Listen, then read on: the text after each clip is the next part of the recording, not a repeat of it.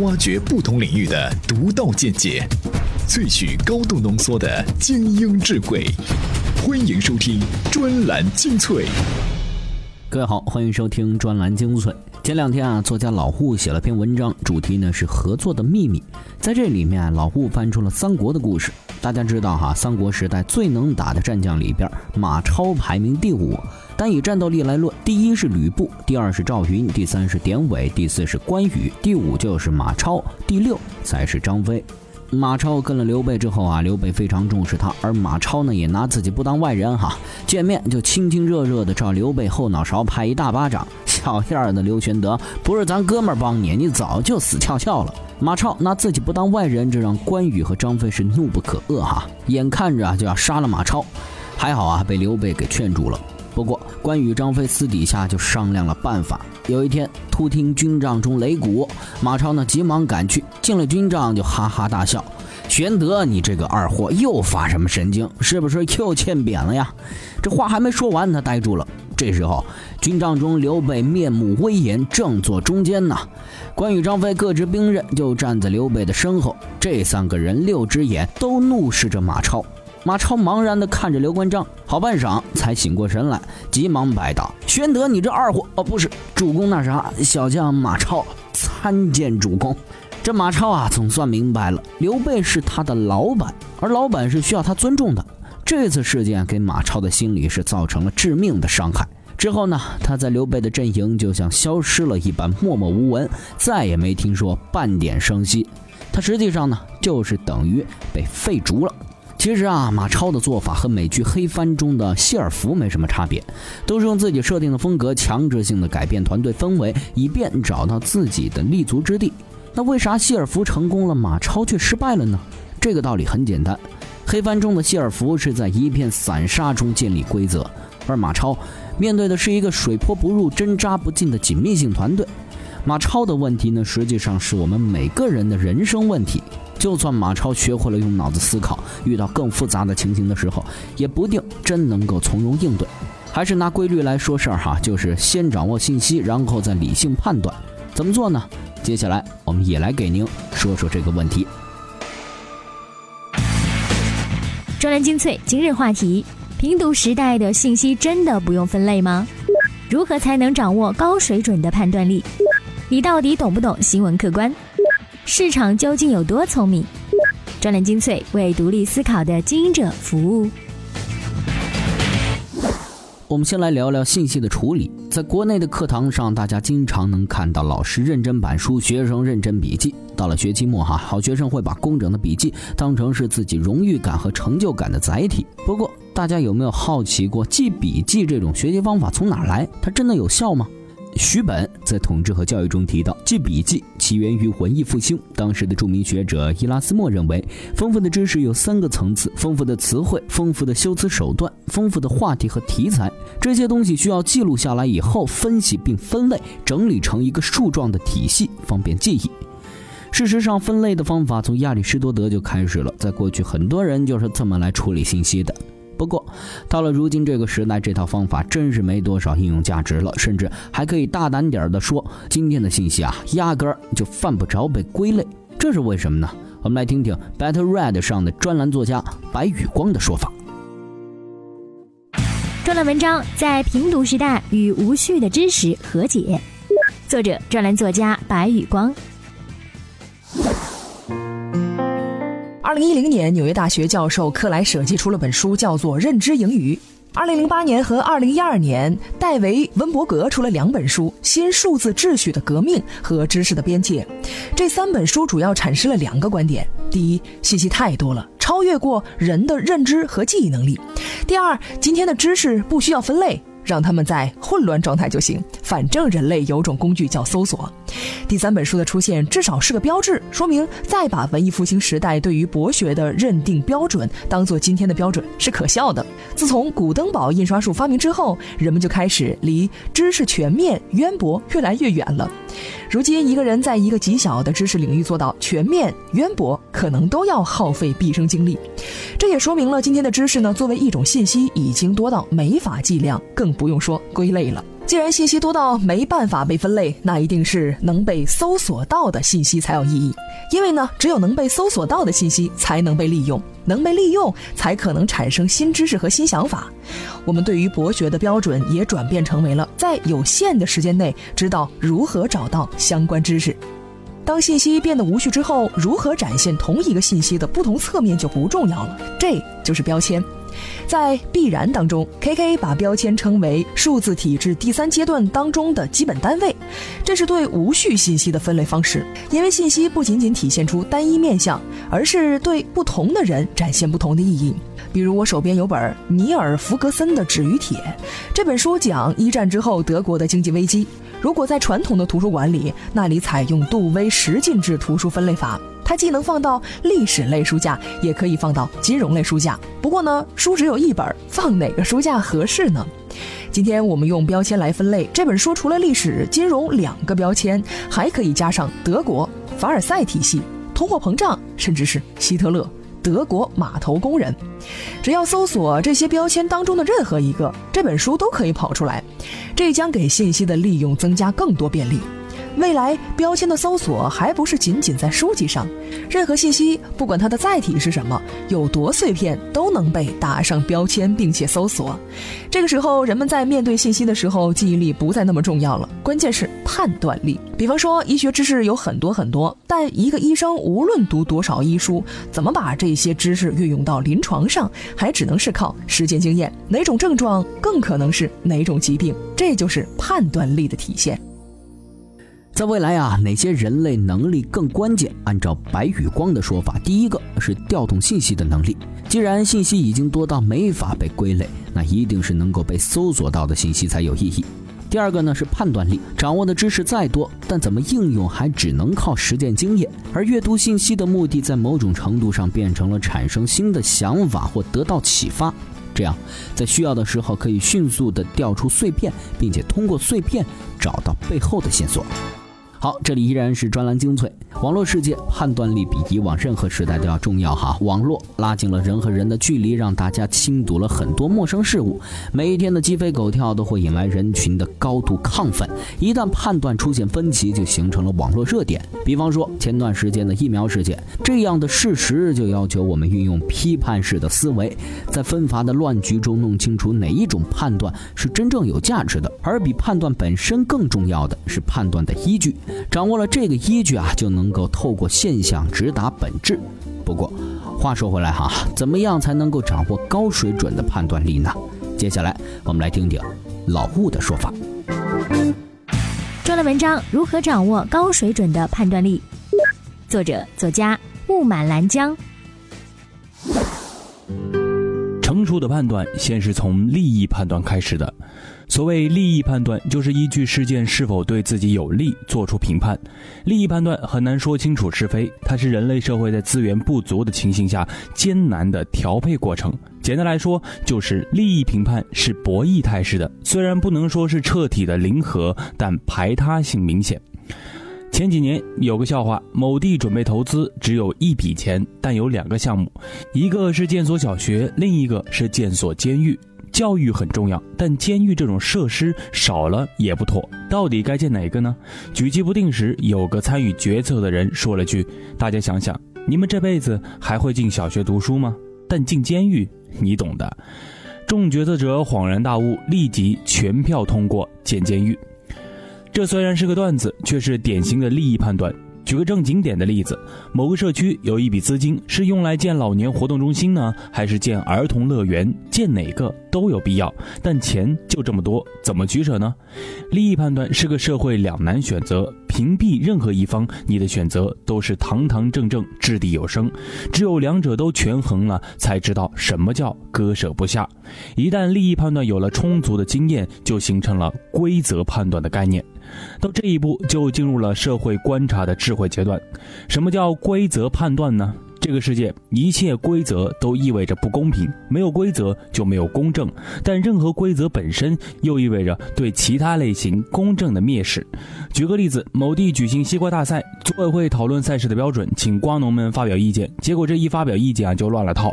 老张说：“西瓜大赛嘛，当然是要以最大个儿的西瓜为准，我家的西瓜最大，冠军应该归我。”老王说：“西瓜是用来吃的，要以甜为准啊！我种的西瓜最甜，冠军应该归我。”老李说：“现在什么时代了？标准化时代，凡事讲究个标准化。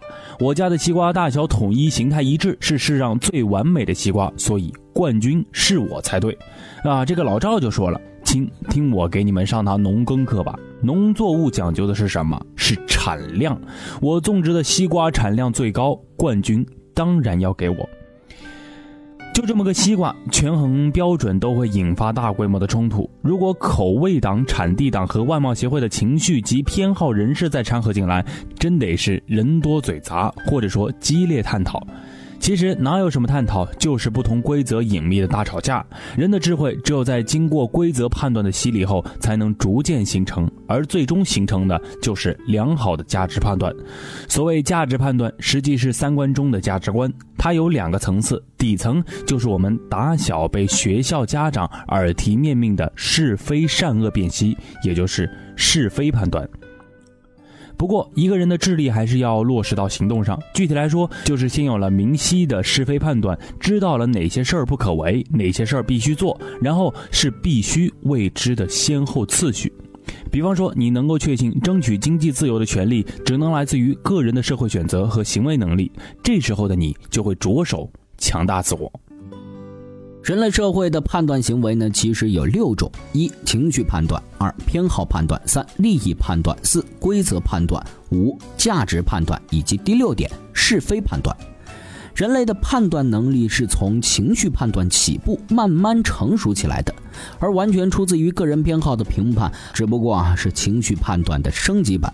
成熟的判断，先是从利益判断开始，一旦利益判断有了充足的经验，就形成了规则判断的概念。到这一步哈，就进入了社会观察的智慧阶段，而最终形成的才是良好的价值判断。根据问题的不同，大家的判断标准也不同。如果错用了标准，比方说在是非判断上采用了情绪判断，就会犯下不靠谱的错误。面对海量资讯，不是每个人都能从容不迫。要追赶时代，就没有发呆的机会。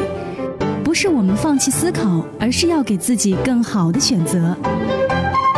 欢迎收听专栏精粹，让大脑吸收更精致的智慧讯息。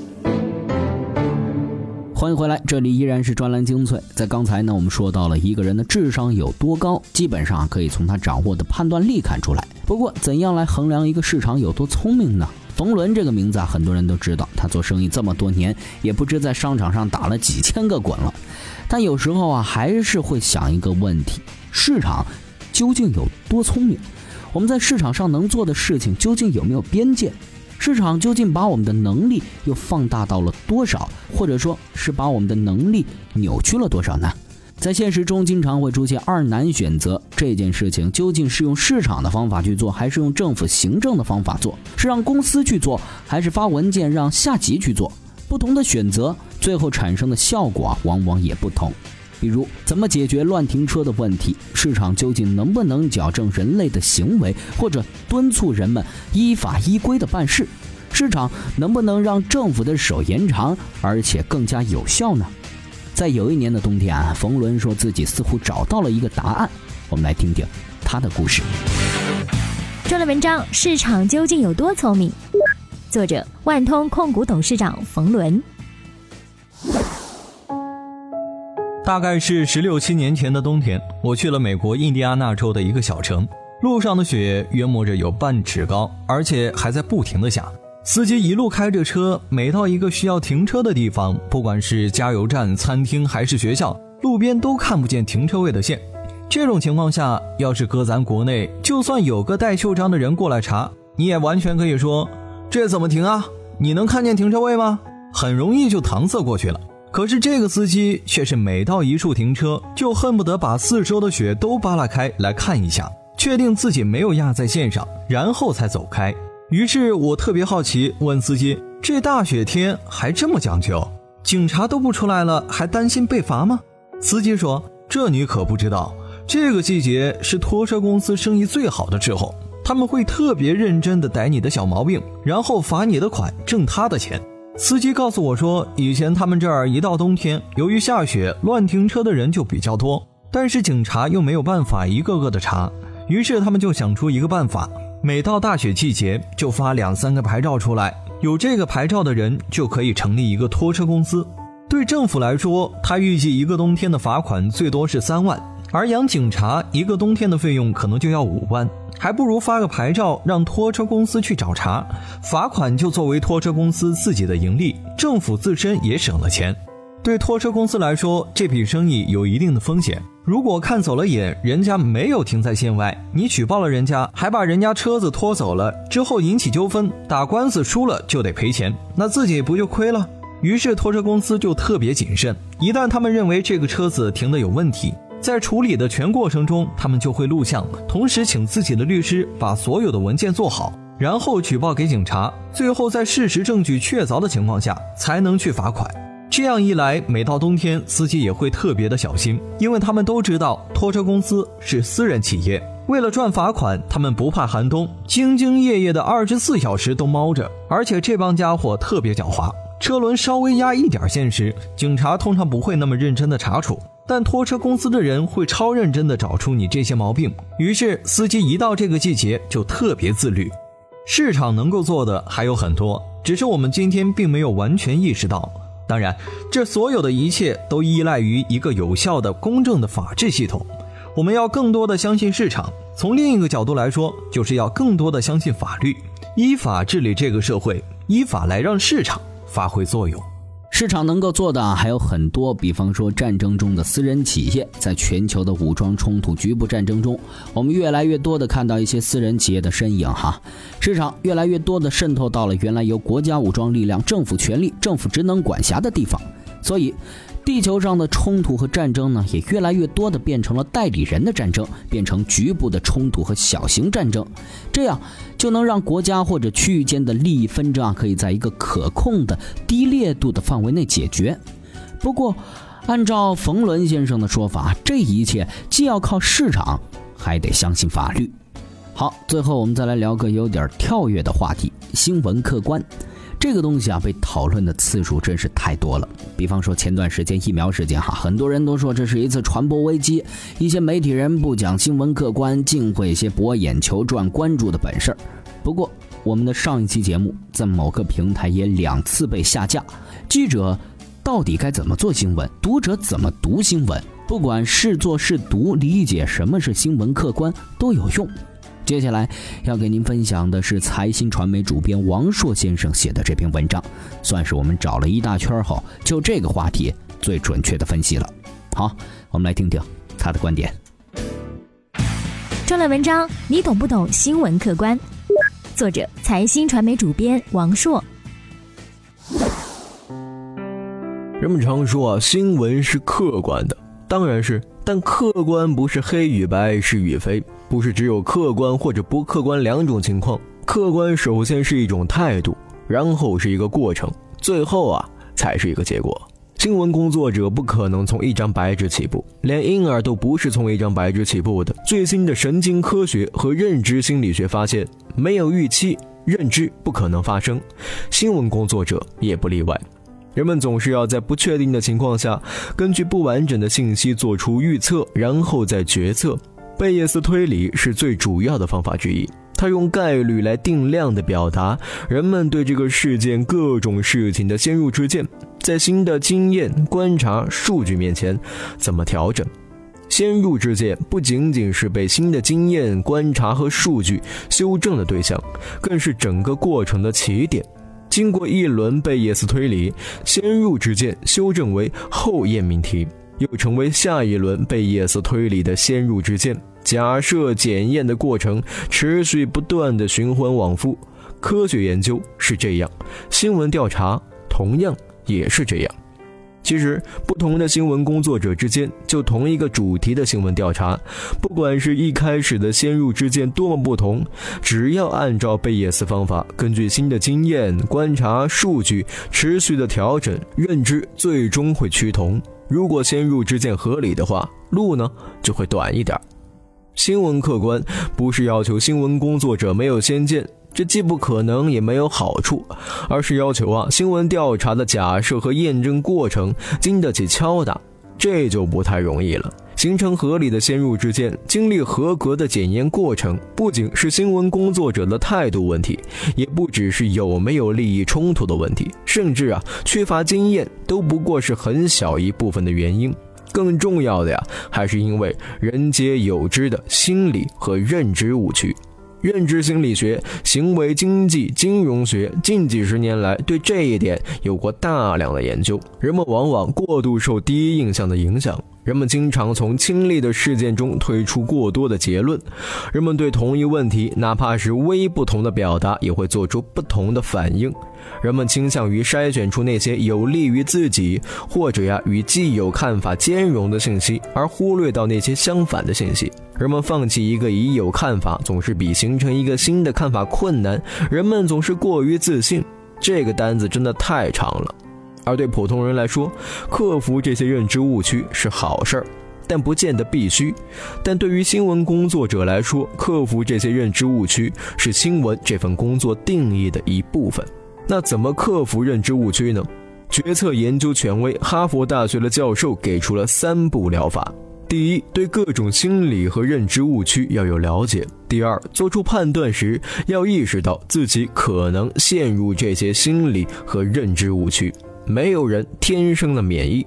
第三，总是要反思自己的第一反应。哎，这几句话听着似乎是有用，不过也没有一劳永逸这种事儿。它只是提示了一个漫长而艰苦的修业过程。好，今天这期话题呢就是这样。感谢您的收听，我们下期再见。